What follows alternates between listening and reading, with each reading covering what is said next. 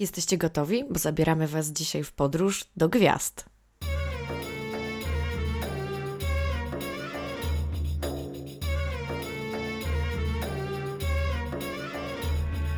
Cześć, witajcie w kolejnym odcinku podcastu Stosunkowo Bliski Wschód. Z tej strony Kuba. I z tej strony Dominika. I dzisiaj usłyszycie naszą rozmowę z dr Elżbietą Kuligowską z Obserwatorium Astronomicznego Uniwersytetu Jagiellońskiego. Tak, połączyliśmy się dzisiaj, żeby porozmawiać z panią doktor trochę e, o historii, trochę o kosmosie, ale też trochę o przyszłości. Tak, trochę zainspirowała nas do tego aukcja, o której być może słyszeliście, na której e, miliarder, multimiliarder Jeff Bezos e, wystawił miejsce w załogowym locie w przestrzeń kosmiczną e, i zwycięzca tej aukcji będzie mógł polecieć z nim i jego bratem. Dokładnie tak. Licytacja tego miejsca zakończyła się dwunastego czerwca, czyli raptem bardzo niedawno. I w naszej rozmowie z panią doktor usłyszycie, że odnosimy się do tego wydarzenia. Rozmawialiśmy z panią doktor jeszcze chwilkę wcześniej. Mieliśmy nadzieję, że dogrywając dzisiaj dla Was ten krótki dodatek, będziemy mogli już Wam zdradzić nazwisko tego szczęśliwca, który poleci W, w podróż kosmiczną razem z najbogatszym człowiekiem na świecie. Niestety z informacji, które dotychczas zostały ujawnione, wiemy, że miejsce zostało wylicytowane. Zostało wylicytowane za dwadzieścia osiem milionów dolarów, także kwota naprawdę niebagatelna, ale że tożsamość owego zwycięzcy zostanie ujawniona dopiero w nadchodzących tygodniach. Na pewno oczywiście damy Wam znać gdzieś na naszych kanałach, na czym to stanęło, ale na razie wszyscy musimy poczekać. Ale czekanie możecie sobie umilić przecież słuchaniem tego odcinka. Tak, a musimy jeszcze podziękować oczywiście też naszym patronom, dzięki którym w ogóle nagranie tego odcinka było możliwe, więc dziękujemy Wam wszystkim za wsparcie nas na patronite kropka p l, bo to dzięki wsparciu patronów możemy finansować nasz podcast, finansować naszą stronę yy, i rozwijać się. Dokładnie tak, a jeżeli ktoś z Was jeszcze nas nie wspiera, ale być może się nad tym zastanawia i to rozważa, to zapraszamy Was do tego bardzo serdecznie. Zachęcamy Was, żeby odwiedzić nasz profil na platformie patronite kropka p l, wejść tam na Stosunkowo Bliski Wschód, poczytać jakie są progi i w jaki sposób można nas wesprzeć. I my także od siebie oferujemy różne niespodzianki, mniejsze lub większe dla naszych patronów w ramach choćby takiej, no niewielkiej, ale zawsze dla, od nas formy um, dodatkowego podziękowania za to wsparcie. Dobrze, i nie przedłużamy już dłużej. Przechodzimy do, do, do rozmowy z dr Elżbietą Kuligowską. Dzień dobry Pani doktor, bardzo dziękujemy, że zgodziła się Pani ponownie porozmawiać z nami w naszym podcaście. Dzień dobry, dzień dobry Państwu, cała przyjemność po mojej stronie. I słyszymy się w niezwykle właściwie szczególnym dniu i ze szczególnej też przy okazji e, okazji, ale to zostawimy sobie na sam deser naszej rozmowy. E, spotykamy się oczywiście, żeby spojrzeć w gwiazdy i porozmawiać o kosmosie. E, proszę nam powiedzieć, e, czy możemy powiedzieć, że pierwszymi badaczami nieba byli właśnie Arabowie?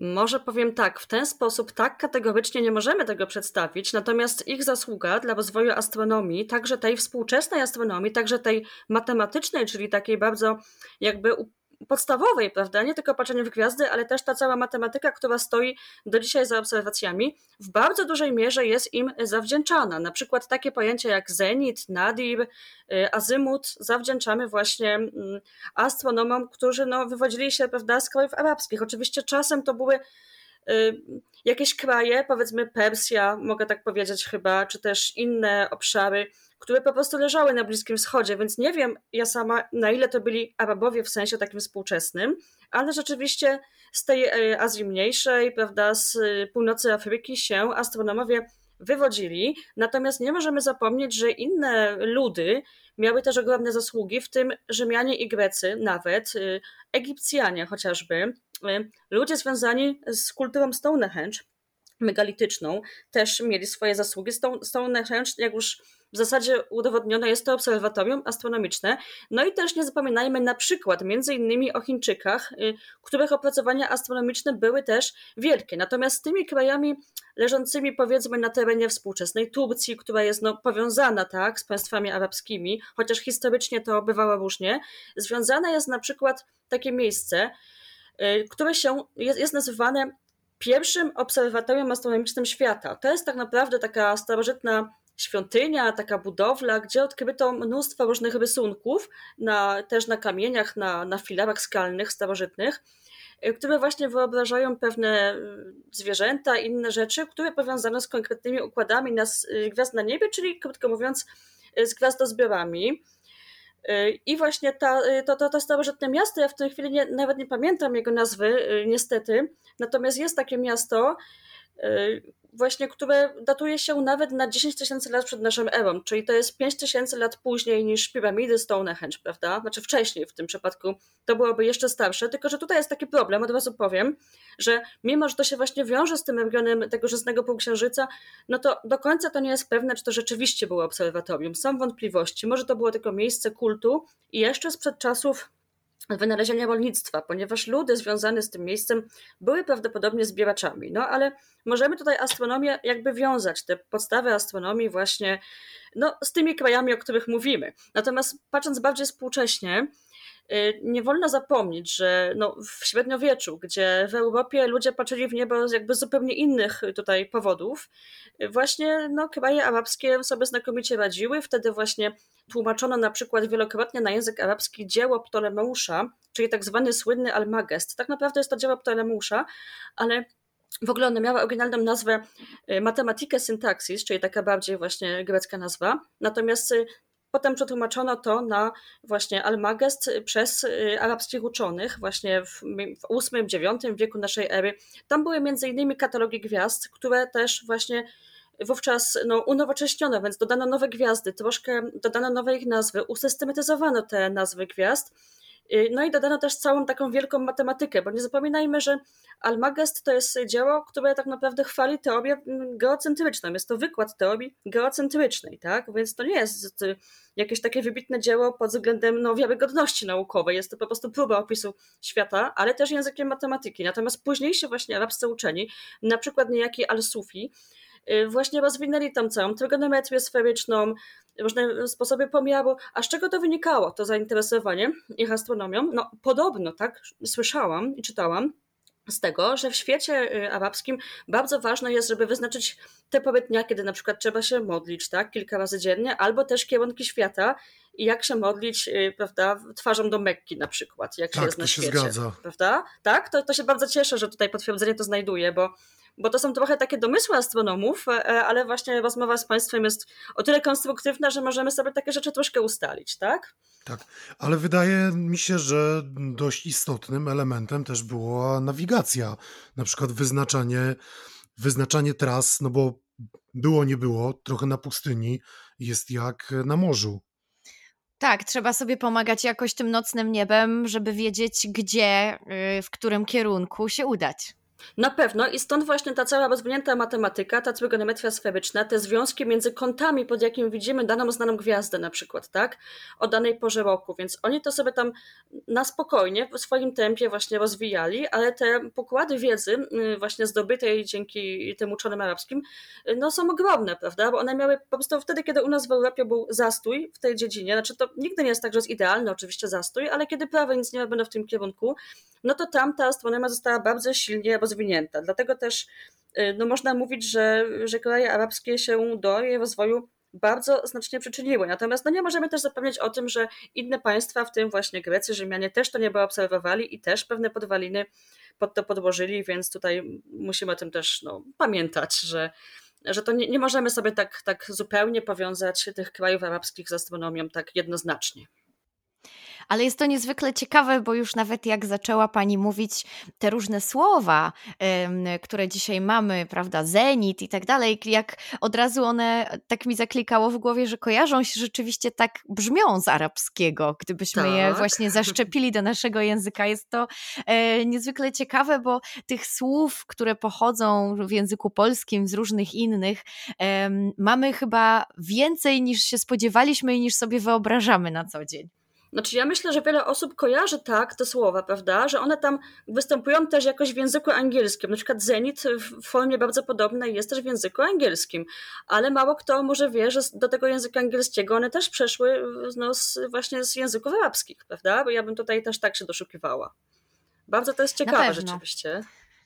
Tak, na pewno jest to powiązane ze sobą. Tak, ale mm, spójrzmy trochę na nasz Kraków, bo w Muzeum Collegium Maius w Krakowie możemy obejrzeć przyrządy astronomiczne, które są zapisane po arabsku i podobno między, między innymi z nich korzystał Mikołaj Kopernik podczas swoich studiów na jeszcze wówczas Akademii Krakowskiej. I czy rzeczywiście to dzięki arabskim osiągnięciom i zachowanym tym arabskim wynalazkom udało się europejskim odkrywcom, takim właśnie jak Mikołaj Kopernik, zgłębić tajemnice kosmosu? No, trudno powiedzieć, ponieważ tutaj nie mamy zapisanych pamiętników Kopernika, prawda, w formie takiej, jak to dzisiaj byłoby na Facebooku, że teraz używałem takiego sprzętu i dziękuję tam dawnym twórcom, tak, właśnie z tego a tego kraju. Natomiast wiemy z kolei, bo to było tak, to tak trochę już mówiąc żartem, prawda, ale wiemy z kolei, że Mikołaj Kopernik utrzymywał ogromne kontakty z uczonymi z innego świata przede wszystkim. To nie jest tak, że jak nie było internetu, to on tylko siedział w tych księgach i czasem tam miał, prawda, nową księgę, to, to, to, to nie działało w ten sposób. Oczywiście on korzystał i z Almagestu, ale właśnie prawdopodobnie w wersji już wielokrotnie tłumaczonej na język arabski, a potem z powrotem przełożonej na języki bardziej współczesne, tak? Więc znał tą teorię geocentryczną, bo tylko znając nią, dzięki tej księdze Ptolemeusza, u, u, usprawnionej przez uczonych arabskich jakby troszkę, poprawionej, on mógł potem jakby tą, z tą teorią się skonfrontować i wymyślić swoją własną teorię, czyli jak wiemy heliocentryczną. Więc chociażby to, że, że właśnie on jakby to... Hmm, zaproponował coś nowego, no to musiał znać te, te księgi. Jeśli chodzi o przyrządy, jestem przekonana, że, że rzeczywiście z nich korzystał, ponieważ no, wtedy te przyrządy miały takie oznaczenia, ponieważ właśnie w tych wiekach, prawda, ósmy, dziewiąty, dziesiąty właśnie ta astronomia się w tych krajach arabskich rozwijała, więc to jest tak, jak my dostajemy, załóżmy, jakieś ważne przyrządy, gdzie jest napisane coś po rosyjsku, mimo że język rosyjski już nie jest oficjalnym językiem nauki, tak? Obecnie jest nim angielski, kiedyś nim był francuski też przez jakiś czas, wcześniej oczywiście łacina, no więc to też nie jest nic dziwnego, że mamy na przykład tą spuściznę w postaci nazw łacińskich, na przykład w botanice i w astronomii poniekąd też, bo nazwy gwiazdozbiorów też są w dużej mierze łacińskie.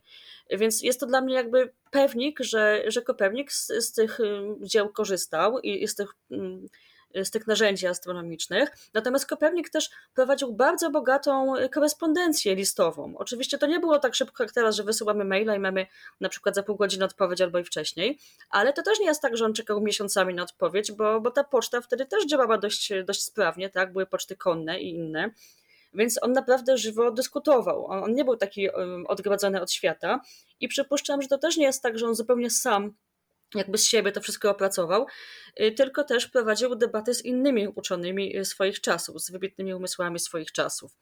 Więc tutaj chciałam zwrócić uwagę, że on na pewno znał właśnie dokonania no, arabskich astronomów. Wiele gwiazd dzisiaj jest nazywanych po arabsku i na przykład mamy takie... Takie gwiazdy, no one nie są dzisiaj nazwane, bo już, już dawno były nazwane, ale tych, yy, tych nazw arabskich na naszym niebie jest bardzo sporo.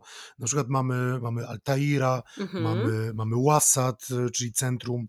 I właściwie skąd się wzięły te, te, te, te arabskie nazwy? Czy to jest tak, że to Arabowie odkrywali tych, tyle tych gwiazd?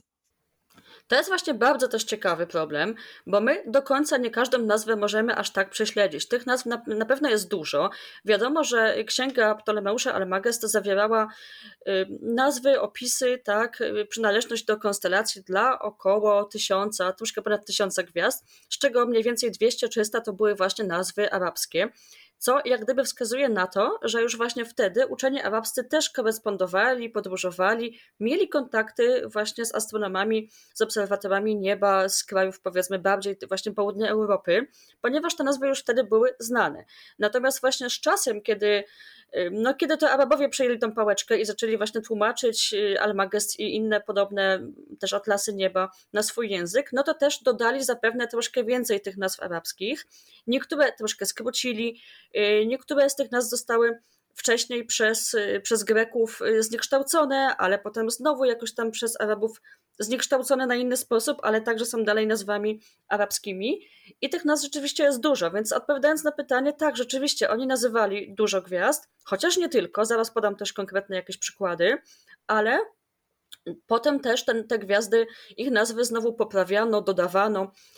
Chociażby taki, taki przykład, na przykład gwiazda Deneb. Deneb to jest taka gwiazda w gwiazdoszborze łabędzia, ona jest teraz bardzo ładnie widoczna, ponieważ łabędź i Deneb to są gwiazdozbiory nieba letniego, podobnie właśnie jak gwiazda Altair, która jest gwiazdą orła, ale o niej za chwilę.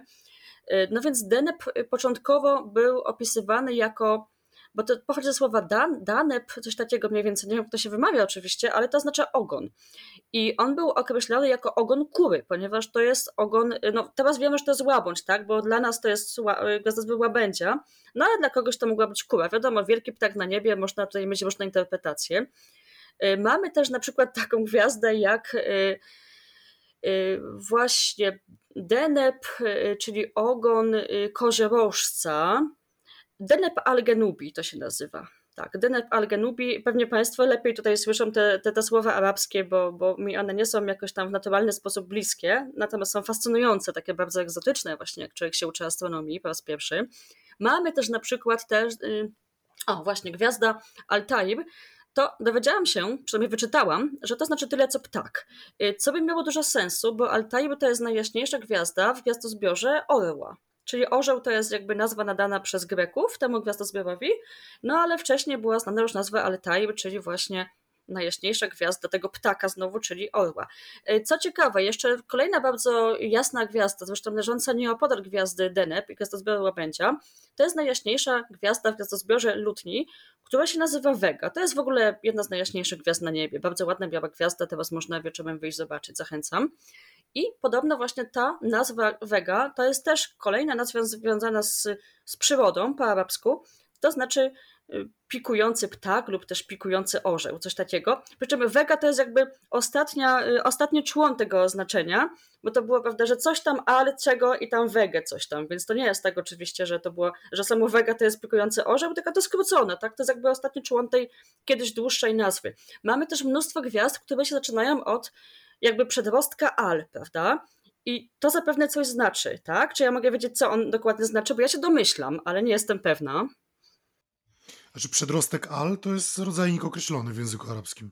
Trochę tak można by to przełożyć na anglojęzyczne D, okay, to e, państw... czyli ten konkretny. No właśnie, czyli Państwo potwierdzają moje przypuszczenia, bo na przykład mamy, no Altair to chyba się już zrosło, tak? No chyba, że to było po prostu tak, razem, at, tak? Czasami at, są zrośnięte. Tak. Altair, tak samo właśnie. Jak w słowie znanym wszystkim i przez większość także i lubianym słowie alkohol, gdzie również o. przyrostek al nam się wrósł w słowo Albo w słowie główne. alchemia. Albo w słowie alchemia. Mm-hmm. Bardzo ciekawe, bardzo ciekawe rzeczy to są też, no niesamowite, bo też jest tak, że niektóre z tych gwiazd, one mają to al rozdzielone, a niektóre zrośnięte, no ale widać na przykład al, al, Alnitak, Alnilam, Mintaka. To jest pięć gwiazd, przepraszam, to są trzy gwiazdy, które tworzą pas Oriona. Ona jest widoczna zimą, teraz go nie zobaczymy. I one wszystkie jakoś się wiążą z nazwą pas.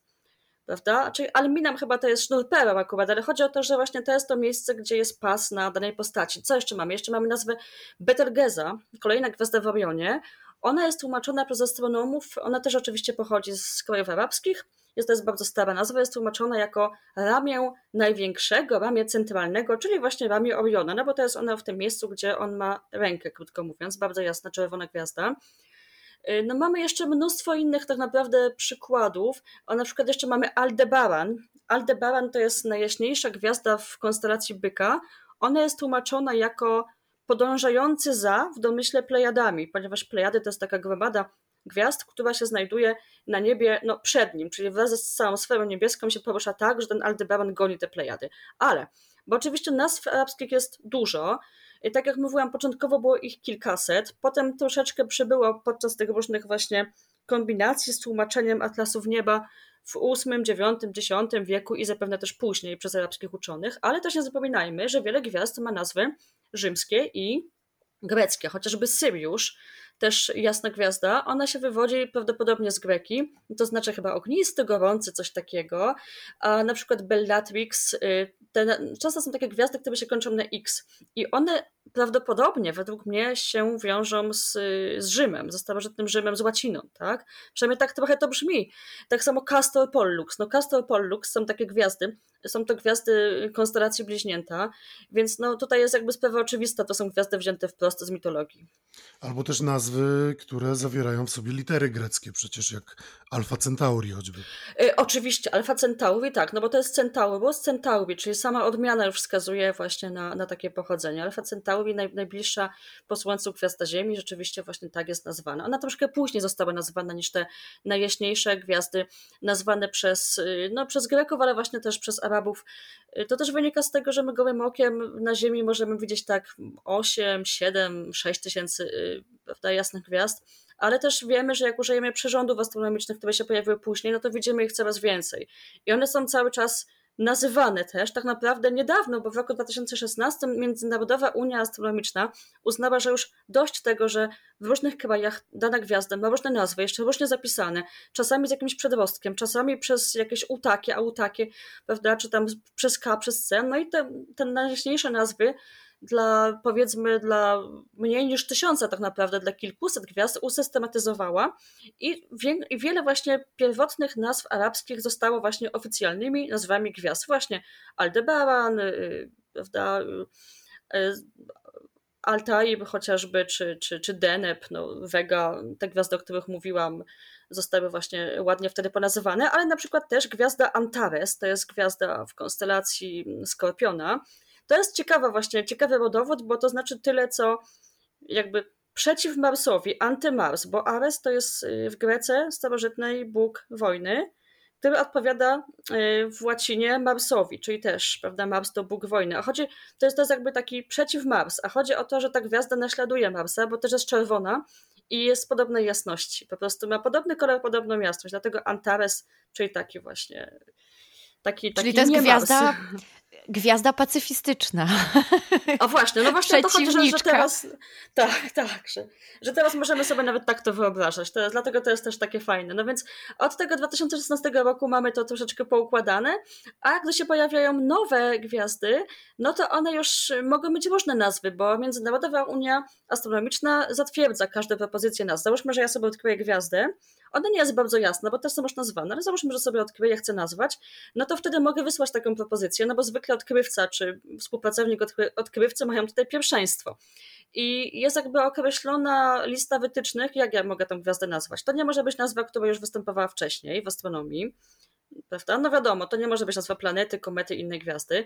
Nie może być to nazwa obraźliwa w żadnym języku. Jest cała komisja, która to analizuje. To nie jest tak, że że na przykład tylko w angielskim to nie może się z niczym kojarzyć, tylko to ma po prostu nikogo nie obrażać, to nie może być wulgaryzm, nazwa nie może być za długa, powinna być w miarę możliwości jedno słowo, tak? Może być przedrostek, ale że, żeby to nie było opisowe, że ileś tam, prawda, słów tworzących cały opis.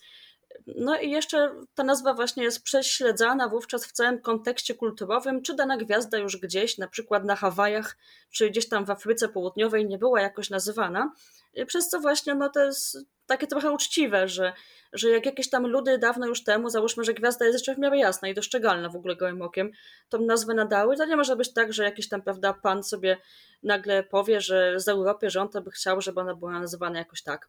Inaczej, tak? Skoro jakaś tam nazwa już w kulturze funkcjonuje, tylko to jest warunek, żeby jakaś tam duża grupa osób tą nazwę znała, a nie tylko na przykład trzech mieszkańców danej wioski. Jeszcze to jest taka ciekawostka, ta nazwa nie może być, znaczy nowa nazwa dla gwiazdy, jaką się proponuje, nie może być związana z marketingiem, czyli na przykład to nie może być nazwa firmy, Coca-Cola czy, czy, czy Ford, czy coś takiego. Nie, nie można kupić nazwy gwiazd w ten sposób. Oczywiście działa to w drugą stronę inaczej, możemy nazwać firmę Vega, to, to nie jest problem, tylko chodzi o to, żeby żeby to, co jest na niebie, oficjalnie nazwane, żeby nie reklamowało żadnego produktu czy usługi. To jest niezwykle interesujące wszystko, o czym pani doktor opowiada. I ja tak sobie pomyślałam w pewnym momencie, słuchając pani, jak niesamowity ogrom pracy musi wykonać taki student i studentka w trakcie nauki, bo przecież jak to wszystko spamiętać? Nie, nie uczymy się tego na pamięć. Nie, znaczy oczywiście no, wypada znać takie najjaśniejsze gwiazdy i gwiazdozbiory widoczne z Polski, prawda, w szczególności, czy w ogóle najjaśniejsze gwiazdy. Wiedzieć, która jest najjaśniejsza na niebie, że jest to Syriusz i tak dalej. Dalej, że Alfa Centauri to jest najbliższa z kolei i tak dalej. Natomiast to nie jest tak, że my się uczymy jeszcze tej odmiany, prawda, prawda że Centaurus, Centauri i, i tam jaka jest gwiazda najjaśniejsza jako druga. Oczywiście niektórzy to robią, bo to samo wychodzi. Jak człowieka interesuje niebo, siedzi z tym atlasem nieba czy z mapką nieba w komputerze, no to się nauczy tak jakoś w ten sposób. No ale są też astronomowie, którzy pewnie nie wiedzą nawet, gdzie jest jaka gwiazda, bo się zajmują analizą danych. A w ogóle to gwiazdy oficjalnie i tak w nauce, w publikacjach w szczególności, się określa ich nazwami katalogowymi, które są jednoznaczne jeszcze bardziej, prawda? Często zawierają współrzędne, więc mamy jakieś takie nudne oznaczenia, załóżmy tam H P dwa zero pięć siedem coś tam, coś tam, prawda? Więc, ale w, ten, w tym momencie w wyszukiwarce w internecie to jest zawsze jednoznaczne i możemy sobie to powiązać z danym obiektem katalogowym, gdy te katalogi przeszukujemy. Czy to też oznacza, że na przykład taka gwiazda może mieć dwie nazwy, tak? Tą katalogową i jakąś tam potoczną? Czy albo jedno, albo drugie? Nie, nie, gwiazda może mieć nawet więcej nazw. Każda ma, znaczy każda przynajmniej, którą się bada, prawda? Chociaż raz ma katalogową nazwę przyznaną. Większość gwiazd, ale nie wszystkie, bo to jest tak naprawdę też kilka tysięcy, ma te nazwy uznane przez, mniej nawet, przepraszam, nawet poniżej tysiąca w tym momencie, chociaż przybywa tych gwiazd, bo ludzie zgłaszają też chęć zarejestrowania nazw i niektóre są akceptowane przez Unię, więc to są właśnie nazwy oficjalne, ale nazwy, nie nazwy katalogowe, numeryczne, alfanumeryczne, tylko po prostu nazwy właśnie takie jak Deneb, Denebola, Alnitak, Syriusz i tak dalej. Natomiast jeszcze jest tak, że Międzynarodowa Unia Astronomiczna oczywiście zezwala na używanie nazw regionalnych, na przykład w danym kraju, które, prawda, których się używa.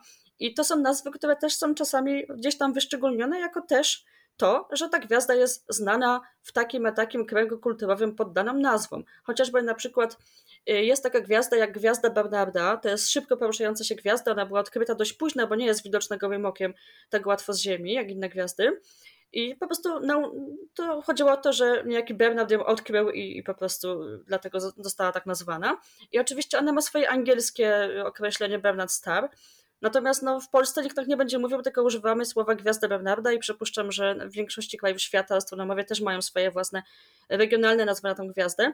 Na przykład w Polsce też jest taka gwiazda Spika, ona po prostu jest nazywana w Polsce kłosem. Kłos to jest jej polska nazwa, to jest tłumaczenie bodajże z łaciny, dokładnie. Więc no, no właśnie, więc no możemy używać ładnie własnych nazw. A czy jest jakaś wyszukiwarka, żeby mm, taka dostępna dla przeciętnego człowieka, żeby sobie znaleźć, tak z ciekawości teraz pomyślałam, e, czy na przykład istnieje gwiazda, nie wiem, o moim imieniu, albo coś takiego, bo kiedyś spotkałam się z taką bardzo fajną stroną w internecie, że można znaleźć z, po swojej dacie urodzenia gwiazdę, która w danym dniu jakby zaczęła świecić, czy jej światło doleciało do nas. I można sobie wyszukać, gdzie ona tam na niebie się znajduje. Pamiętam, że to było takie dosyć, dosyć fajna zabawa z tego wyniknęła. Tam ze znajomymi sprawdzaliśmy te różne, te różne gwiazdy czy, czy obiekty Aha. na niebie. Bardzo ciekawe, przyznam, że nie słyszałam akurat o tym, ale to są prawdopodobnie takie projekty popularyzujące astronomię, tak? Też, też są czasami kierowane dla, do szkół. Był też taki projekt, żeby nazwać właśnie planety z kolei pozasłoneczne odkryte przez Polaków i był nawet cały plebiscyt, gdzie ostatecznie właśnie było głosowanie internetowe i zwyciężyły nazwy bodajże Solaris i Pirx, czyli wzięte z Lema. Natomiast nie słyszałam, żeby była taka wyszukiwarka, ale to nie jest takie trudne, bo jest lista gwiazd właśnie na stronach Międzynarodowej Unii Astronomicznej. Nie wiem, czy to już jest na polskie przetłumaczone, bo wiem, że były takie prace. Natomiast trzeba właśnie wpisać Names of, of Stars, I A U, czyli International Astronomical Union. I tam jest ta lista tych właśnie gwiazd. Ja nawet dzisiaj ją przeglądałam, żeby też się przygotować właśnie jakieś ciekawostki na temat nazw gwiazd, więc sobie możemy tą listę zobaczyć. No, pewnie możemy sobie jakąś ją posortować alfabetycznie i w ten sposób zrobić. Natomiast ja w ogóle uważam, że powinna powstać jakaś taka lista zawierająca w jednym miejscu, tak? Przy okazji właśnie taki katalog, opisy gwiazd jak, skąd się wzięły ich nazwy, jakie są nazwy w innych kręgach kulturowych, w innych krajach, skąd te nazwy się brały, jak się zmieniały przez, przez wieki, na przestrzeni wieków, więc jak najbardziej bym chciała, żeby właśnie taki katalog był. I tak naprawdę zanim takie coś można zrobić, to by trzeba wyszukać, czy ktoś już tego nie zrobił, na przykład w literaturze angielskiej. Może jest to pomysł na projekt dla studentów? Dokładnie, właśnie, właśnie takie, takie pomysły mi teraz chodzą dzisiaj po głowie, więc no, z drugiej strony to też może być obszerna monografia, cała praca magisterska, czy, czy nawet doktorska z historii astronomii. Jeżeli byśmy chcieli te wszystkie kilkaset, a nawet więcej gwiazd prześledzić z, z, z ich historią, tak, z ich pochodzeniem, z nazwami, z zwierzeniami z nimi związanymi. Tak samo jak konstelacje możemy też prześledzić, jak one są widziane w różnych krajach na świecie, bo to nie jest tak, że jak my widzimy powiedzmy wielki wóz, to wszędzie jest widziany tam wielki wóz, czy też wielki niedźwiedź, tak? To jest, to jest tak naprawdę bardzo różnie i czasem ludzie widzieli w tych wzorach zupełnie inne rzeczy, na przykład w Australii, czy w Afryce, czy, czy u starożytnych Majów i innych Indian, więc bardzo to jest fascynujący temat i, i dokładnie troszeczkę tego, tego chyba brakuje jednak w literaturze, jak teraz o tym myślę. Więc jeśli nas słucha jakiś młody astronom albo młoda astronomka i nie ma jeszcze pomysłu na pracę magisterską, no to proszę bardzo. To my polecamy się tutaj z, z naszym podcastem, a może ktoś z naszych słuchaczy i słuchaczek zna jakąś stronę internetową, która w jakiś sposób dotyczy tego tematu i em, właśnie mu to przyjdzie teraz do głowy, to oczywiście polecamy, żeby tam podrzucić link i my się podzielimy oczywiście z panią doktor i, i, i chętnie wtedy to wszyscy zgłębimy. Będę zachwycona. Em, Dokładnie. Ja jeszcze chciałam zapytać zapytać, czy dużo, bo w ogóle nie wiem, czy, czy dużo w dzisiejszych czasach nowych obiektów na niebie się odkrywa i to jest dużo nowych nazw, które jakby, których nam przybywa z każdym rokiem, czy to jest tak, że raczej większość odkryć mamy już za sobą i raczej naukowcy na przykład teraz skupiają się na, na badaniu tego, co już, co już zobaczyliśmy, a nie szukamy nowych rzeczy na niebie? Nie no, zdecydowanie odkrywamy nowe obiekty, niekoniecznie może gwiazdy, chociaż też na przykład się okazuje, że są gwiazdy zmienne. Na przykład wybucha supernowa i tam, gdzie kiedyś nie widzieliśmy nic, albo tam była ma, mała, nieskatalogowana, nienazwana, nudna gwiazda, to nagle jest supernowa i nagle ona dostaje nową nazwę, która się zaczyna od przedrostka S N, od supernowa i tam prawda data, nazwa, jakieś tam liczby. Natomiast no, przybywa obiektów, chociażby wykrywamy niestety planetoidy, które mogą być blisko Ziemi i mogą kiedyś przeciąć ziemską orbitę, a nawet się z nami zderzyć. Na szczęście to nie jest tak, że ich jest dużo i to nie chcę też nikogo straszyć, tylko że odkrywamy coraz to nowe planetoidy, małe, dość ciemne ciała, które widzimy dopiero wtedy, kiedy są blisko nas. Odkrywamy nowe komety. To jest bardzo ciekawe, bo w zasadzie niedawno odkryliśmy kometę, pierwszą kometę, która do nas przyleciała z innego układu gwiazdowego i w jej badaniach mieli właśnie ogromny udział moi koledzy z Uniwersytetu Jagiellońskiego, którzy na przykład niedawno dowiedli, że, że ta kometa zawiera też nikiel i inne ciężkie pierwiastki, co wcale nie było takie oczywiste.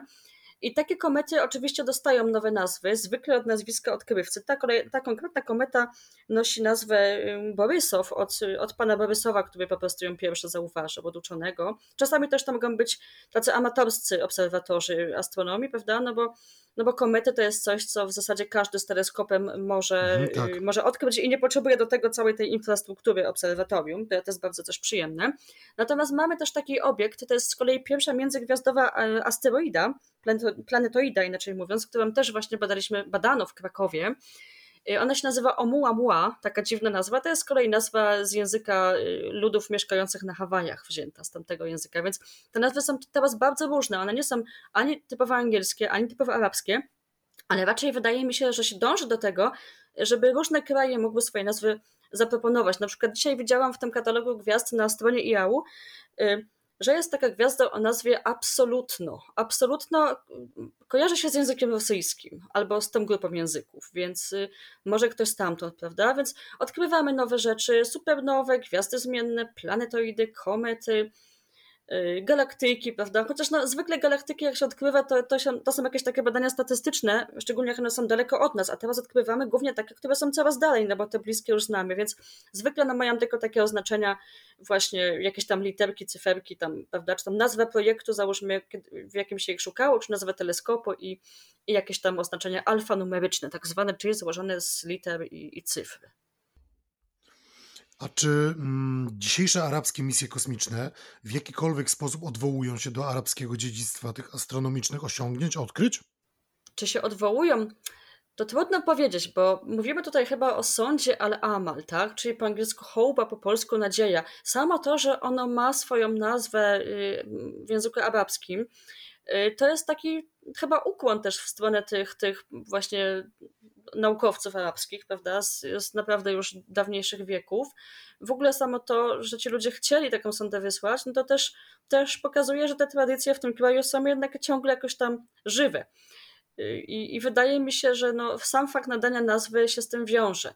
Natomiast y, oficjalnie ta nazwa Nadzieja została nadana jej po to, żeby pokazać taką nadzieję ludzkości na właśnie na, na, na powodzenie tej misji, na zebranie nowych danych naukowych, bo przypomnijmy, dane naukowe z tej sondy mają być udostępnione y, w sposób nieodpłatny, tak, z wolnym dostępem dla, dla różnych instytucji, dla różnych uczonych na świecie, więc to pokazuje też taką jedność, czy właśnie takie, takie dążenie do lepszego świata, krótko mówiąc, ze strony twórców tej misji kosmicznej. Ja tylko dodam, że Zjednoczone Emiraty Arabskie chcą wysłać więcej w ogóle sond kosmicznych, w tym mają cały program eksploracji Marsa, nawet za mniej więcej no, siedemdziesiąt do osiemdziesięciu lat planują tam założenie kolonii, a w każdym razie lądowanie na Marsie, co wydaje się takim bardzo rozsądnym, bezpiecznym, wiarygodnym terminem, tak? Bo nie oszukujmy się, nie jest tak łatwo to zrobić za rok czy dwa, byłoby to bardzo niebezpieczne, no ale przez te ileś tam lat ta technologia się rozwinie, dlatego mi się to podoba, bo oni badają tego Marsa w swoim tempie, wysłali sondę, która już teraz odniosła sukces, bo w ogóle tam doleciała i i po prostu i się na przykład nie rozbiła, nie stracili tego statku kosmicznego. I potem teraz są planowane kolejne misje, kolejne sondy, ale na przykład oni nie ogłaszają światu, że na pewno już za trzy lata będą nasi, prawda, mieszkańcy na, na Marsie, co się wydaje takie dość no, ryzykowne, ryzykowne jako stwierdzenie, bo sami wiemy, że na przykład przychodzi taki COVID i, i, wszystko, i wszystko się staje trudne, i na przykład nie można szkolić astronautów, nie można zrobić konferencji, nie można pracować tak efektywnie jak wcześniej, więc się dzieją różne rzeczy. No. Natomiast wydaje mi się, że w mniej lub bardziej bezpośredni sposób rzeczywiście samo to, że, że te kraje chciały, że ten kraj chciał w ogóle tą, tą sondę wysłać, no to jest z jednej strony taka teraz moda na podbój kosmosu, bo nie zapominajmy, że tak samo Indie, Chiny, to bardzo wiele krajów tak naprawdę się interesuje kosmosem i z powodzeniem wysyła tam jakieś sondy, lądowniki, tak samo na Księżyc też, prawda? Coraz więcej państw do tego przystępuje. Nawet Polska ma Polską Agencję Kosmiczną, która wprawdzie teraz nie robi takich rzeczy, no ale też jakoś działa na, na tym polu kosmicznym, więc, więc wydaje mi się, że kraje bogate, takie jak Zjednoczone Emiraty Arabskie, traktują to jako taki normalny też krok na, na drodze do swojego rozwoju naukowego, technologicznego i, i trudno się temu dziwić. Tak, i ten, i ten rozwój Emiratów pod tym kątem jest, jest też fajny, my go obserwujemy już jakiś czas i mieliśmy też inne kosmiczne odcinki, bo Emiratczycy też kompletowali ostatnio zespół załogowej misji w kosmos i właśnie znalazła się nawet w tej ekipie kobieta. O, proszę. Także to jest też mhm. bardzo dobra wiadomość, no i jest to niezwykle wszystko ciekawe, a już w W przyszłym miesiącu ma się odbyć kolejny taki, czy no było ich niewiele dotychczas, ale taki możemy chyba powiedzieć komercyjny lot w kosmos, bo najbogatszy człowiek świata, czyli pan Jeff Bezos wraz ze swoim bratem i jakąś trzecią osobą, która ma zostać ogłoszona dokładnie dziś, kiedy rozmawiamy, bo dziś kończy się um, licytacja tego trzeciego miejsca na, na, na statku. Um, ta osoba wy, wylicytuje swoje miejsce i poleci z nimi dwoma w kosmos.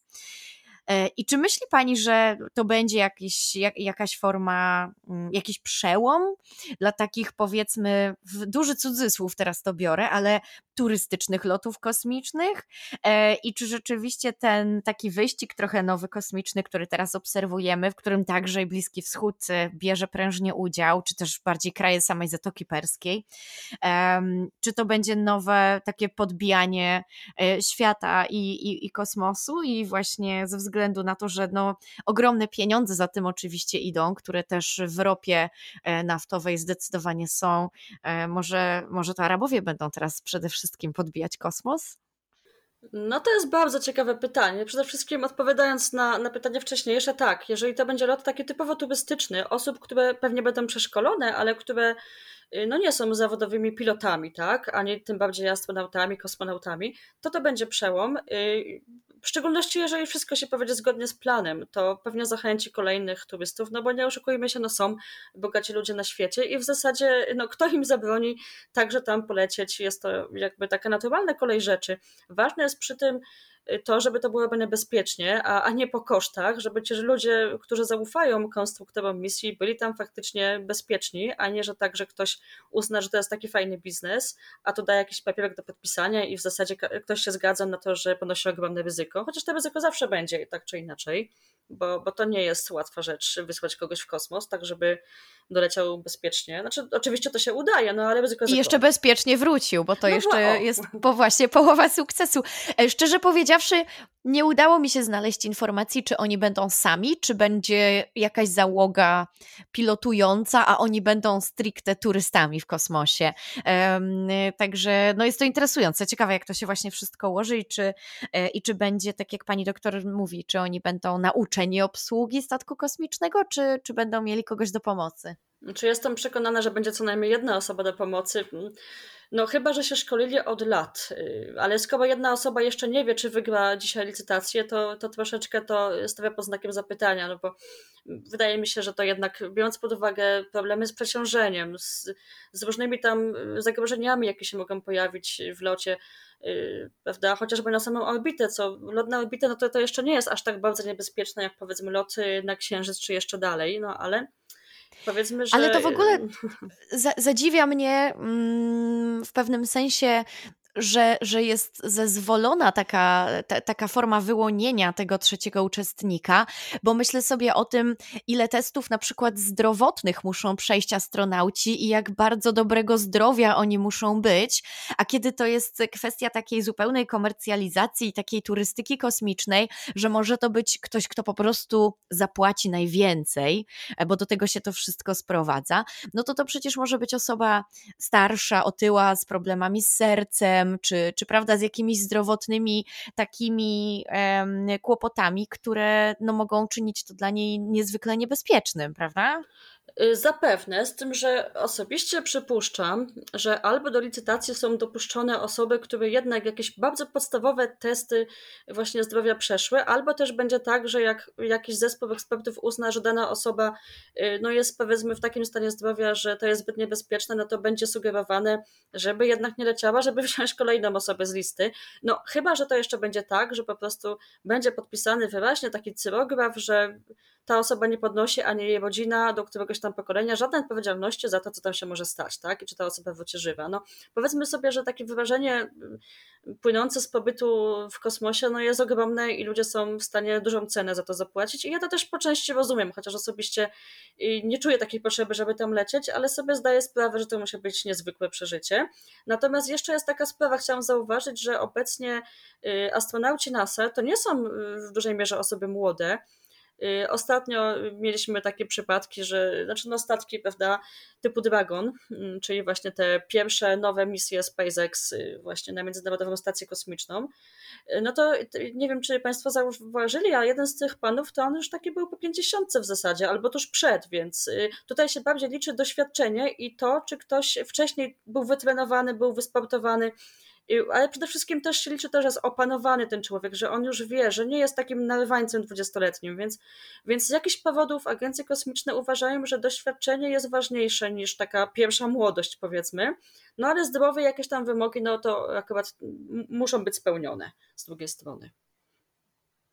A komercjalizacja, no to niestety komercjalizacja kosmosu już od dawna zachodzi. No samo to, że, że w zasadzie NASA już korzysta z firm prywatnych, żeby tam latać, że wycofano pro, program wahadłowców, gdzie w zasadzie pojawiały się głosy, że może za wcześnie, że może jednak powinna być taka flota rządowych statków NASA, czy też agencyjnych. Samo to, że mamy Starlinki, które teraz nam zaśmiecają orbitę i, i w zasadzie będą ich tysiące. No i bardzo fajnie, że będzie wszędzie internet, ale po pierwsze nie wiemy, ile to nas będzie kosztowało. samo, a po drugie dla astronomów, szczególnie tych optycznych, ale też radioastronomów, te zakłócenia związane z tą dużą ilością satelitów są bardzo no, szkodliwe. To po prostu ten efekt da się zauważyć, to nie jest zaniedbywalny wpływ, więc no to po prostu Zawsze widać go gołym okiem ten efekt.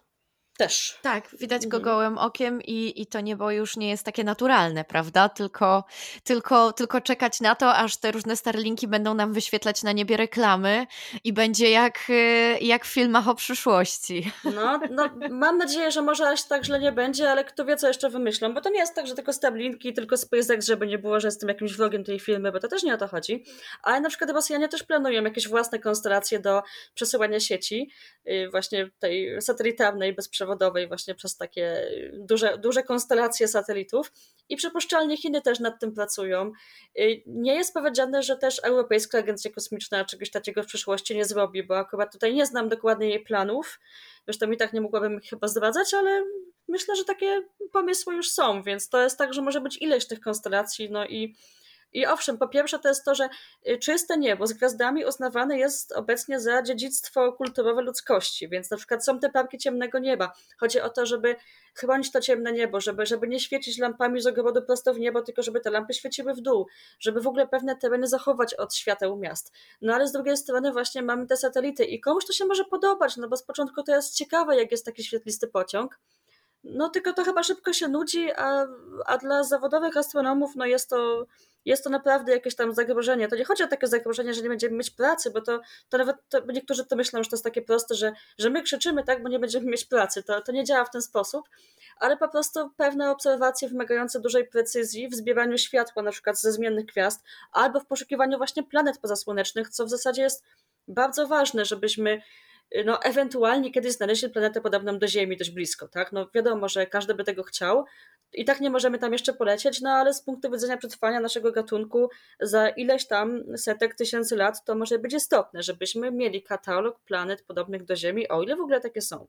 No natomiast, tak jak mówię, obserwacje planet, które są małymi ciałami, są na tyle zagrożone jakimś tam ryzykiem właśnie błędu instrumentalnego, czy właśnie czegoś takiego, że coś zakłóci te obserwacje, że przypuszczam osobiście, że duże konstelacje tych, tych obiektów na niebie no po prostu wcześniej czy później będą przeszkadzały w jakimś zauważalnym stopniu niestety. Zobaczymy, jak to się wszystko ułoży. My bardzo dziękujemy pani doktor za rozmowę i za opowiedzenie nam tych wszystkich wspaniałych ciekawostek i, i podzieleniem się um, informacjami z nami i z naszymi słuchaczami. Ja Państwu bardzo dziękuję za spotkanie, było bardzo ciekawie i przyjemnie. Też się dowiedziałam y, ciekawych rzeczy. Polecamy się na przyszłość.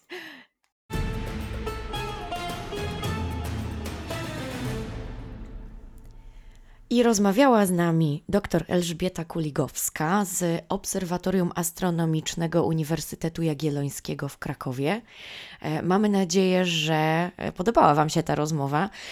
Nie pamiętam ja osobiście, kiedy ostatni raz tak wiele razy mówiłam, to bardzo ciekawe i to niezwykle interesujące. Było to dla mnie wszystko naprawdę dużym zaskoczeniem i wielkim wow. Tak. Jeśli chcecie się z nami podzielić swoimi przemyśleniami dotyczącymi tego odcinka, piszcie do nas na kontakt małpa stosunkowo bliski wschód kropka p l. Możecie nas pisać na Facebooku, na Instagramie. No i jesteśmy ciekawi Waszych opinii i jesteśmy ciekawi, czy macie jakieś pytania albo jakieś sugestie do nas. Dokładnie tak. Jeżeli możemy Wam w czymś pomóc albo myślicie, że znacie jakiś temat, który mógłby być dla nas dobry na kolejne odcinki, to my oczywiście zawsze bardzo chętnie zwrócimy na takie tematy uwagę. A teraz pozostaje nam już tylko pożegnać się. Pozdrawiamy Was serdecznie i do usłyszenia. Do usłyszenia za tydzień.